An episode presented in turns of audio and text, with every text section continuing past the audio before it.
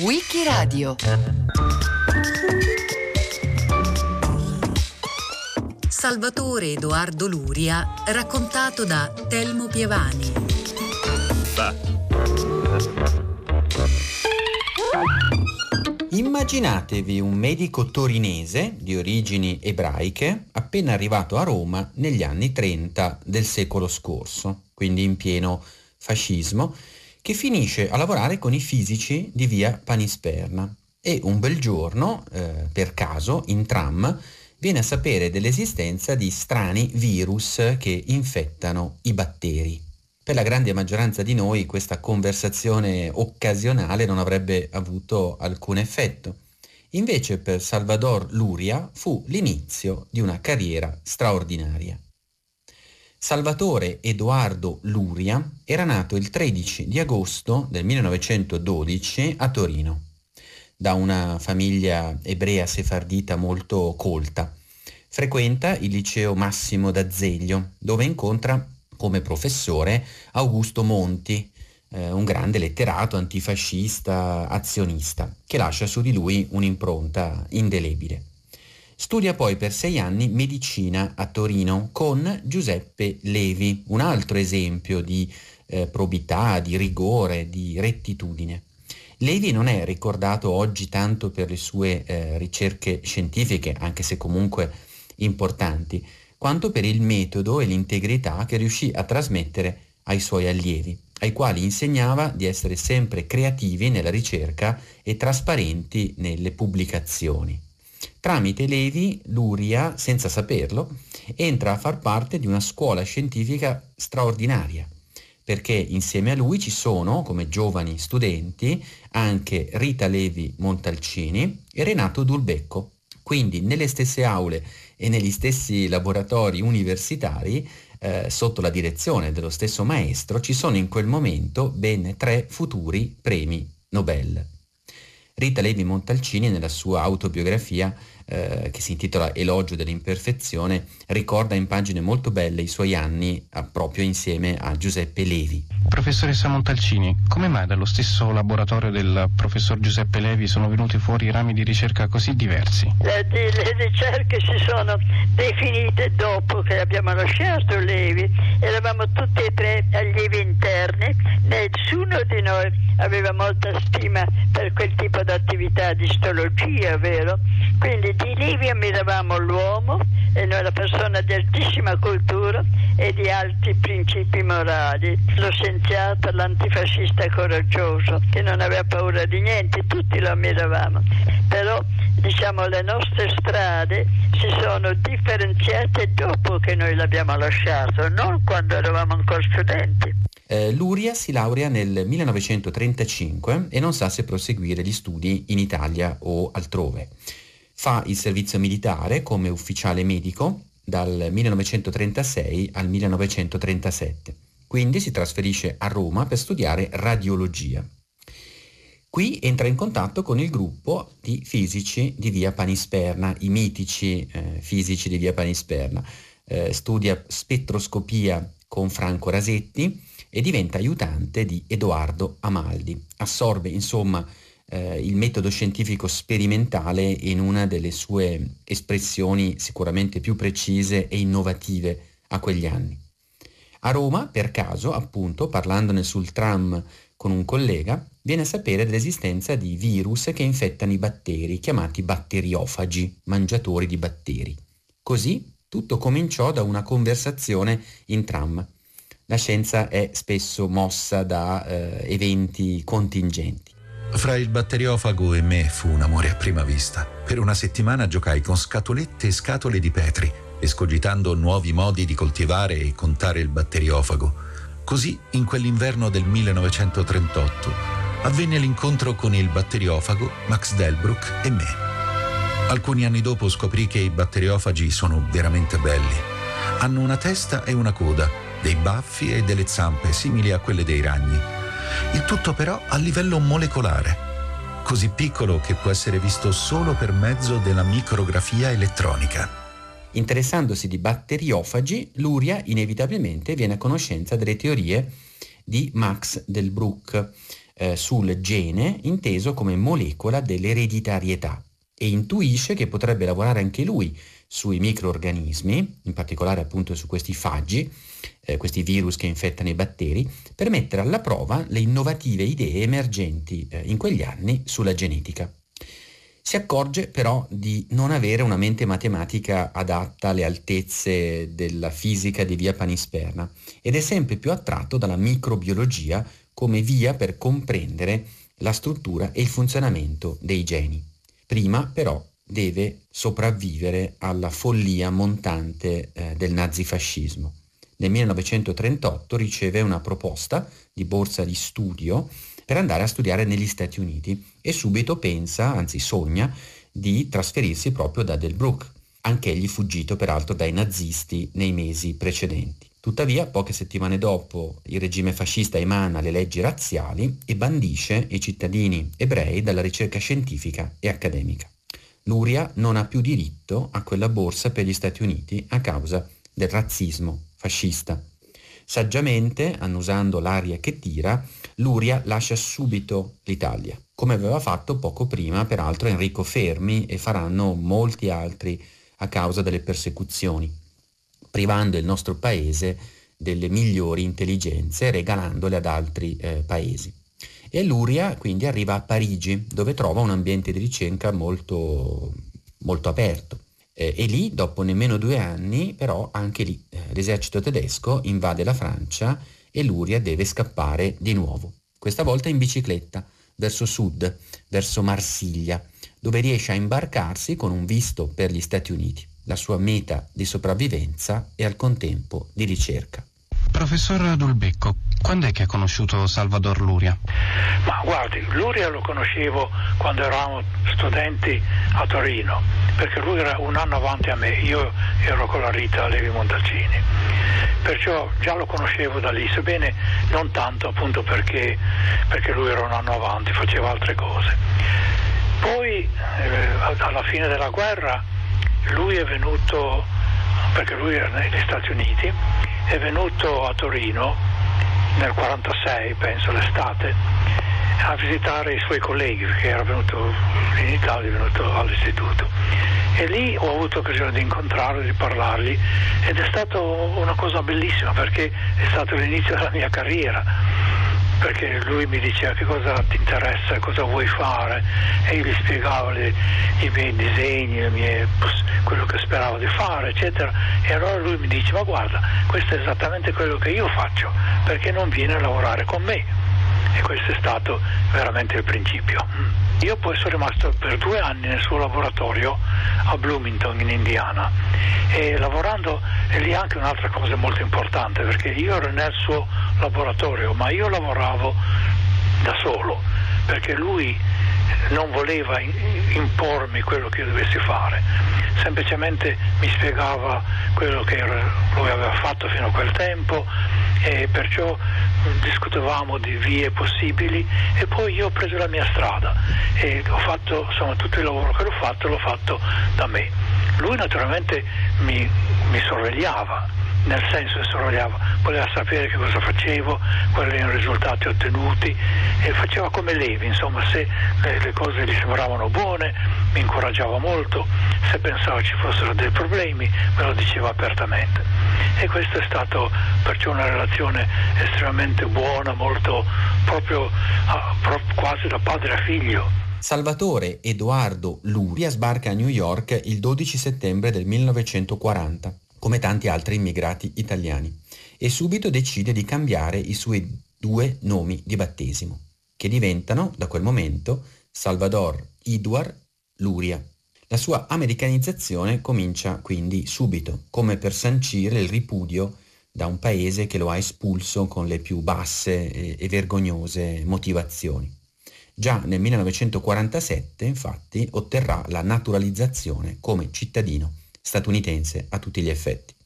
Negli Stati Uniti riceve subito l'aiuto e la solidarietà proprio da Enrico Fermi, che aveva conosciuto a Roma, e che lo indirizza alla Rockefeller Foundation. Luria ricorderà sempre la stima di Fermi come una delle maggiori soddisfazioni di tutta la sua carriera. Luria ottiene così una borsa di ricerca per la Columbia University e ben presto, nel 1941, realizza il suo sogno di incontrare finalmente Delbruck insieme con il collega Hershey, con i quali inizia a collaborare a esperimenti molto all'avanguardia nei laboratori di Cold Spring Harbor e alla Vanderbilt University dove stava appunto Delbruck. Eh, Delbruck come formazione era un fisico, un fisico teorico, anche lui quindi interessato al ruolo della fisica in biologia fondamentale. Voleva portare il vantaggio della fisica, cioè un metodo quantitativo e un linguaggio universale, nella biologia, spesso dispersa a quel tempo in sottodiscipline che non si parlavano nemmeno tra di loro. Nel 1937 era stato il primo, Delbruck, a sostenere la teoria del gene come una molecola, che oggi ci sembra ovvia e banale, ma in realtà a quel tempo non lo era per niente. E così i tre si mettono insieme, dando origine al mitico gruppo Fago, eh, come veniva chiamato, che dopo il 1946 attirerà a sé ricercatori da tutto il mondo. Un gruppo che, secondo Delbruck, doveva essere aperto nella comunicazione tra i membri eh, tra di loro e allo stesso tempo però chiuso e rigoroso rispetto ai temi di ricerca. Ci si doveva concentrare su fenomeni spiegabili e non disperdersi in troppi altri fatti e in descrizioni. La carriera di Luria a questo punto decollò. Dalla sua aveva quell'insegnamento portatosi dietro dai fisici di via Panisperna, fare della biologia una scienza non solo e non tanto descrittiva, ma sperimentale quantitativa, andando al nocciolo delle grandi domande biologiche di quel tempo. La biologia molecolare ha fatto i suoi più grandi progressi nel campo dei microorganismi. Ora nella, nel periodo futuro lo scopo, il compito più importante sarà quello di estendere, amplificare e verificare le conoscenze guadagnate sui microorganismi nello studio delle cellule di esseri superiori e soprattutto dell'uomo. E da questo ci possiamo aspettare che venga, se siamo fortunati, la soluzione a problemi come lo sviluppo normale e anormale dell'uomo, il problema della senescenza, cioè delle, dei, delle complicazioni del, che vengono con l'invecchiamento, il problema del cancro, il problema delle malattie nervose e mentali e tutto insieme una comprensione biologica e molecolare della funzione dell'organismo umano. Dal 1943 al 1950 si trasferì alla Indiana University e qui, come suo primo studente laureato e poi per il dottorato, ebbe un certo James Watson, che alcuni anni dopo, nel 1953, scoprirà insieme a Francis Crick, a Morris Wilkins e con l'aiuto fondamentale di Rosalind Franklin la struttura a doppia elica del DNA. Watson si lasciò impressionare da Luria allo studio dei virus e da qui all'indagine sui segreti della struttura del DNA. Fu proprio Luria a spedire Watson a studiare in Europa, prima a Copenaghen e poi eh, in Inghilterra, in questo caso contro il parere di Delbruck che era invece scettico sulle reali possibilità di scoprire la struttura eh, del DNA. Ovviamente aveva ragione Luria. Salvador Luria nel 1943 aveva condotto un esperimento molto ardito, divenuto poi famoso come esperimento di Luria-Delbruck, nel quale si mostrava, per via statistica, che i batteri obbedivano ai principi di variazione, ereditarietà e selezione suggeriti da Charles Darwin e non invece all'ereditarietà dei caratteri acquisiti di Lamarck. In sostanza, eh, osservarono che mutazioni casuali nei batteri, che conferivano loro la resistenza ai virus che li infettavano, i fagi, potevano persistere anche quando non c'erano più virus in circolazione. Quindi la variante resistente nei batteri non era indotta dalla presenza o meno del virus, ma da una mutazione genetica ereditabile. Su queste mutazioni agiva poi la selezione naturale, perché la resistenza al virus rendeva quelle varianti batteriche molto più competitive e di successo. Il fatto che i batteri fossero soggetti a selezione naturale ebbe eh, fin da subito implicazioni fondamentali, perché si capì, per esempio, eh, come facevano i batteri a resistere agli antibiotici, attraverso appunto mutazioni genetiche casuali che li rendevano immuni. Nei primi anni 50 mentre l'allievo Watson si dedicava alla decifrazione appunto della struttura molecolare del DNA, Luria si trasferì all'Università dell'Illinois a Urbana e qui, insieme a un altro italiano, Giuseppe Bertani, scoprì un altro fenomeno biologico cruciale, Luria aveva già intravisto nei suoi esperimenti il fatto che i batteri eh, erano capaci di riparare i danni indotti nel loro DNA, eh, per esempio da raggi ultravioletti o da raggi X. E poi avvenne un altro fatto casuale a questo punto, un'osservazione inattesa e non programmata, che però Luria non buttò nel cestino, ma considerò con attenzione, dimostrando così di avere quella mente preparata per eh, la serendipità che ha reso grandi molti scienziati, dove per serendipità si intende quel fenomeno molto frequente per cui si scopre qualcosa che inizialmente lo scienziato non stava cercando. Cosa è successo in questo caso? Una provetta si ruppe e i ricercatori sostituirono una popolazione di batteri con un'altra. E fu così che Luria, per caso, osservò che una popolazione di batteri, di Escherichia coli in questo caso, poteva ridurre fortemente la produzione di virus batteriofagi cresciuti in altre popolazioni batteriche. Tuttavia, una volta che i fagi si erano abituati alla nuova popolazione, faticavano a diffondersi in altre popolazioni. Cosa ci stava sotto? Lo capirono mh, altri scienziati poco dopo, cioè qualche tempo dopo si capì che ciò era dovuto alla capacità dei batteri di tagliare il DNA dei virus che li attaccavano in certi punti, grazie a dei particolari enzimi che oggi sono chiamati enzimi di restrizione e che sono enzimi che tagliano il DNA del nemico virale e non invece il DNA del batterio, che è protetto da specifici marcatori chimici. Gli enzimi di restrizione, tanto per intenderci, questi tagliatori di DNA, divennero ben presto uno degli strumenti più importanti in tutta la biologia molecolare e la base della futura ingegneria genetica. E tutto era cominciato da un errore, da una provetta rotta e da, da una domanda di ricerca che non c'entrava nulla in realtà con l'ingegneria genetica. Questi due esperimenti valevano decisamente un premio Nobel che arrivò, come al solito, dopo qualche anno. Luria vinse il premio Nobel per la fisiologia e la medicina nel 1969 insieme agli altri due giganti e amici, Max Delbruck e Alfred Hershey, per le loro scoperte sui meccanismi di replicazione e sulla struttura genetica dei virus.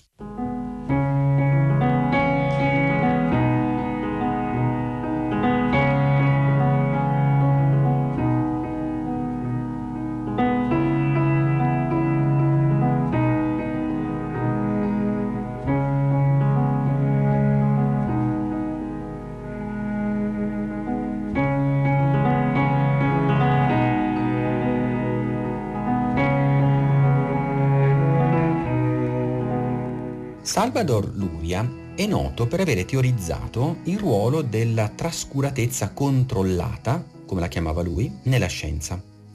Il che può sembrare strano considerando la sua precisione, il suo rigore, ma in realtà non c'è contraddizione. Come abbiamo visto in almeno due occasioni, il caso, cioè un'osservazione non programmata e del tutto inattesa, aveva avuto un ruolo cruciale nelle sue scoperte non però, per essere precisi, il solo caso, bensì il caso unito a una mente preparata per coglierlo e per approfittarne. Ecco perché Luria sostenne, soprattutto nella sua autobiografia che pubblicò nel 1984, molto, molto bella, si intitola Una slot machine, una provetta rotta, un'autobiografia, un titolo strano ma che dice molto, lui sostiene in questo libro che lo scienziato creativo deve concedersi sempre margini di libera associazione di pura curiosità. Non deve insomma essere troppo focalizzato sul suo esperimento, ignorando anomalie, errori, eh, indizi che magari la natura ti sta dando per fare una scoperta su tutt'altro. Secondo lui ogni scoperta aveva diversi ingredienti, la fortuna, la tenacia e l'intuizione che ti permette di introdurre una nuova visione delle cose. Secondo Luria, di conseguenza, i governi eh, dovrebbero finanziare linee di ricerca molto generali e poi lasciare flessibilità, eh, dare spazio al caso, appunto alla serendipità, cioè alla scoperta di qualcosa che magari i ricercatori non stavano cercando. Per fare questo è chiaro che bisogna talvolta imboccare piste poco battute, come appunto fece Luria in più occasioni. Il suo modo di organizzare la ricerca era scegliere i migliori, lui diceva così, dare loro libertà, non sommergerli con impegni amministrativi e ridurre le tensioni, le contese tra di loro. La musa della serendipità si abbevera insomma nella ricerca di base, come la chiamiamo oggi, quella mossa dalla sola curiosità di conoscere i meccanismi fondamentali della natura, in questo caso delle cellule, eh, del DNA, della vita, insomma. Viceversa, notava Luria, la troppa fretta di pubblicare, una certa eccessiva competizione, le burocrazie, gli specialismi fini a se stessi restringono lo spazio di creatività della scienza. La storia di Luria, soprattutto le sue scoperte che poi getteranno le basi dell'ingegneria genetica, mostra molto elegantemente che le applicazioni più straordinarie e non programmate nascono anche da scoperte della ricerca di base, non solo da una pianificazione intenzionale verso quelle applicazioni. Nel 1955, in un saggio provocatorio, come era nel suo stile, Luria sostenne che il verificarsi di fruttuosi accidenti nella scienza è favorito proprio da questa trascuratezza controllata. La serendipità per lui è l'osservazione casuale che colpisce un occhio ricettivo. E in questo saggio scrive, spesso è vantaggioso condurre degli esperimenti un po' alla carlona, a condizione che si sia consapevoli dell'elemento di trascuratezza. In questo modo possono emergere risultati imprevisti e talvolta scoperte vere e proprie. Nel 1959, dieci anni prima del premio Nobel, Salvador Luria si era trasferito di nuovo, questa volta al MIT di Boston, dove era diventato il responsabile di tutte le ricerche di microbiologia come fanno i veri grandi scienziati quando un filone aureo eh, di ricerche si sta seccando o ci stanno lavorando magari già in troppi nel mondo, Luria cambiò oggetto delle sue ricerche, abbandonò gli amati faggi e iniziò a dedicarsi alle membrane cellulari e alle sostanze prodotte dai batteri per uccidere altri batteri. Quindi non più lotte tra virus e batteri, ma tra batteri fra di loro.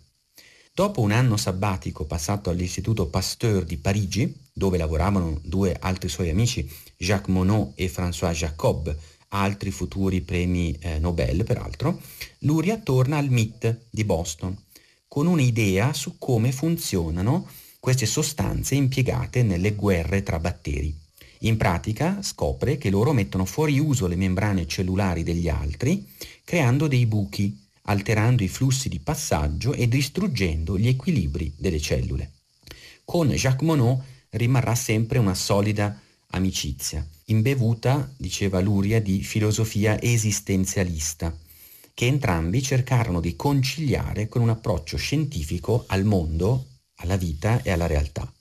Luria amava ripetere che non gli piaceva girarsi indietro, ripensare al passato, rimuginare. Preferiva sempre guardare avanti. Nel 1972 Luria comincia in effetti a seminare per il futuro e lo fa a modo suo. Smette di fare ricerca attiva in proprio e si dedica agli altri. Sull'onda dei finanziamenti alla lotta contro il cancro voluti da Richard Nixon, Luria diventa capo del centro di ricerca sul cancro del MIT e qui seleziona e forma un'intera generazione di premi Nobel. È incredibile, ma eh, dai suoi laboratori sono passati David Baltimore, Susumu Tonegawa, eh, Philip Sharp, Robert Horwitz, tutti premi Nobel. A questo punto è ovviamente uno scienziato con tutti i massimi onori della categoria. È membro della National Academy of Sciences dal 1960, riceve i premi più ambiti come la National Medal of Science nel 91 e incluso anche tra i premi nel 1974 il National Book Award in Science meritato questa volta non per un articolo scientifico, ma per un saggio divulgativo dal titolo La vita, un esperimento non finito o un esperimento che non finisce mai. Memore della sua storia, con tutta la forza della libertà di uno scienziato che non deve rendere conto a nessuno delle sue idee, Salvador Luria per tutta la sua vita ha combattuto battaglie civili e di giustizia molto nette e coerenti. Come disse scherzando in un'intervista, aveva il piccolo difetto di essere un po' socialista. Il, progresso della scienza non si arresta perché la scienza, a meno che non si arresti perché, per un ritorno al, al Medioevo, ma quello che si, certamente si può arrestare e si dovrebbe poter controllare è lo sviluppo della tecnica e l'applicazione della tecnica a problemi sociali e questo è un problema per la società in generale. Però lo scienziato, nell'opinione mia, deve occuparsi di questi problemi e deve fare certe decisioni molto serie. Per esempio io direi che uno scienziato, un, un biologo, un batteriologo come me deve scel- decidere se lavorare o non lavorare per la, la, guerra biologica, la guerra batteriologica. Io considero che sia il dovere di un biologo, di un batteriologo di non occuparsi di questi problemi e di cercare che altri non se ne occupi. Credo che la cosa più utile che uno scienziato può fare è di rendersi conto di queste conseguenze, di informare il pubblico e anche di non isolarsi dal problema, dal, dal, processo sociale e politico in cui le decisioni vengano fatte. Credo che sia molto importante che ci siano più scienziati vicino al governo, nel governo, non come scienziati ma come cittadini, ma che nella loro capacità di scienziati portino al processo di decisione politica e sociale, il tipo di informazione e il tipo di preparazione intellettuale che gli scienziati hanno. Quindi lei pensa che sia ora per lo scienziato di uscire dal suo laboratorio e parlare a alta voce? Certo, è questo che ho fatto da tanti tanti anni, facendo un certo numero di nemici e anche un certo numero di amici e ammiratori. Nel 1957 si unisce a Linus Pauling, che vincerà il Nobel per la pace per questo, nelle proteste contro i test nucleari che fino al 1963 devasteranno e inquineranno varie regioni del mondo. Grande amico di Noam Chomsky, Luria si oppose strenuamente alla guerra in Vietnam e partecipò alle lotte per i diritti dei lavoratori negli Stati Uniti. All'apice delle contestazioni, nel 1969, fu persino escluso a priori dai finanziamenti dei National Institute of Health, gli NIH americani, e messo in una lista nera eh, di indesiderati. Da ebreo sefardita contestò la destra israeliana e le sue politiche. Anche sull'ingegneria genetica, già dagli anni 70, come del resto anche Jacques Monod, mantenne un atteggiamento prudente. Era contrario sia a proibizioni emotive e, irrazionali, immotivate, sia però alla licenza di fare tutto quanto è possibile.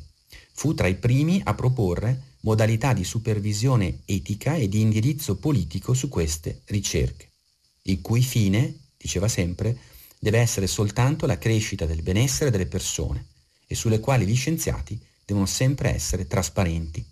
Nel 1981, insieme al paleontologo Stephen Jay Gould e a Sam Singer, Luria pubblica un bellissimo manuale di introduzione alla biologia, dal titolo Una visione della vita. Luria la vita la lascia per un attacco di cuore il 6 di febbraio del 1991 a Lexington, in Massachusetts. Al MIT di Boston, insieme alla moglie Zella Hurwitz, psicologa, scienziata sociale, femminista, docente alla Taft University per 40 anni, che scomparsa tra l'altro nel 2018, organizzava ogni domenica sera un cenacolo letterario molto frequentato. Luria amava dire che non necessariamente uno scienziato è anche un intellettuale, ma che se uno è un intellettuale la vita diventa molto più piacevole. La scienza non è solo tecnica, da esaltare o al contrario da temere, è piuttosto un modo di pensare, ricordava sempre. Non dobbiamo rivolgerci alla scienza solo quando ne abbiamo bisogno, in modo utilitaristico. Luria fu senza dubbio un intellettuale un uomo di inesauribile curiosità, sempre pronto a estendere la sua cultura. Era convinto che la scienza, come l'arte e la letteratura, fosse una funzione essenziale e inevitabile della vita umana. Il 13 agosto 1912 nasce a Torino Salvatore Edoardo Luria. Telmo Pievani l'ha raccontato a Wikiradio. A cura di Loredana Rotundo, con Marcello Anselmo, Antonella Borghi, Natascia Cerqueti e Roberta Vespa.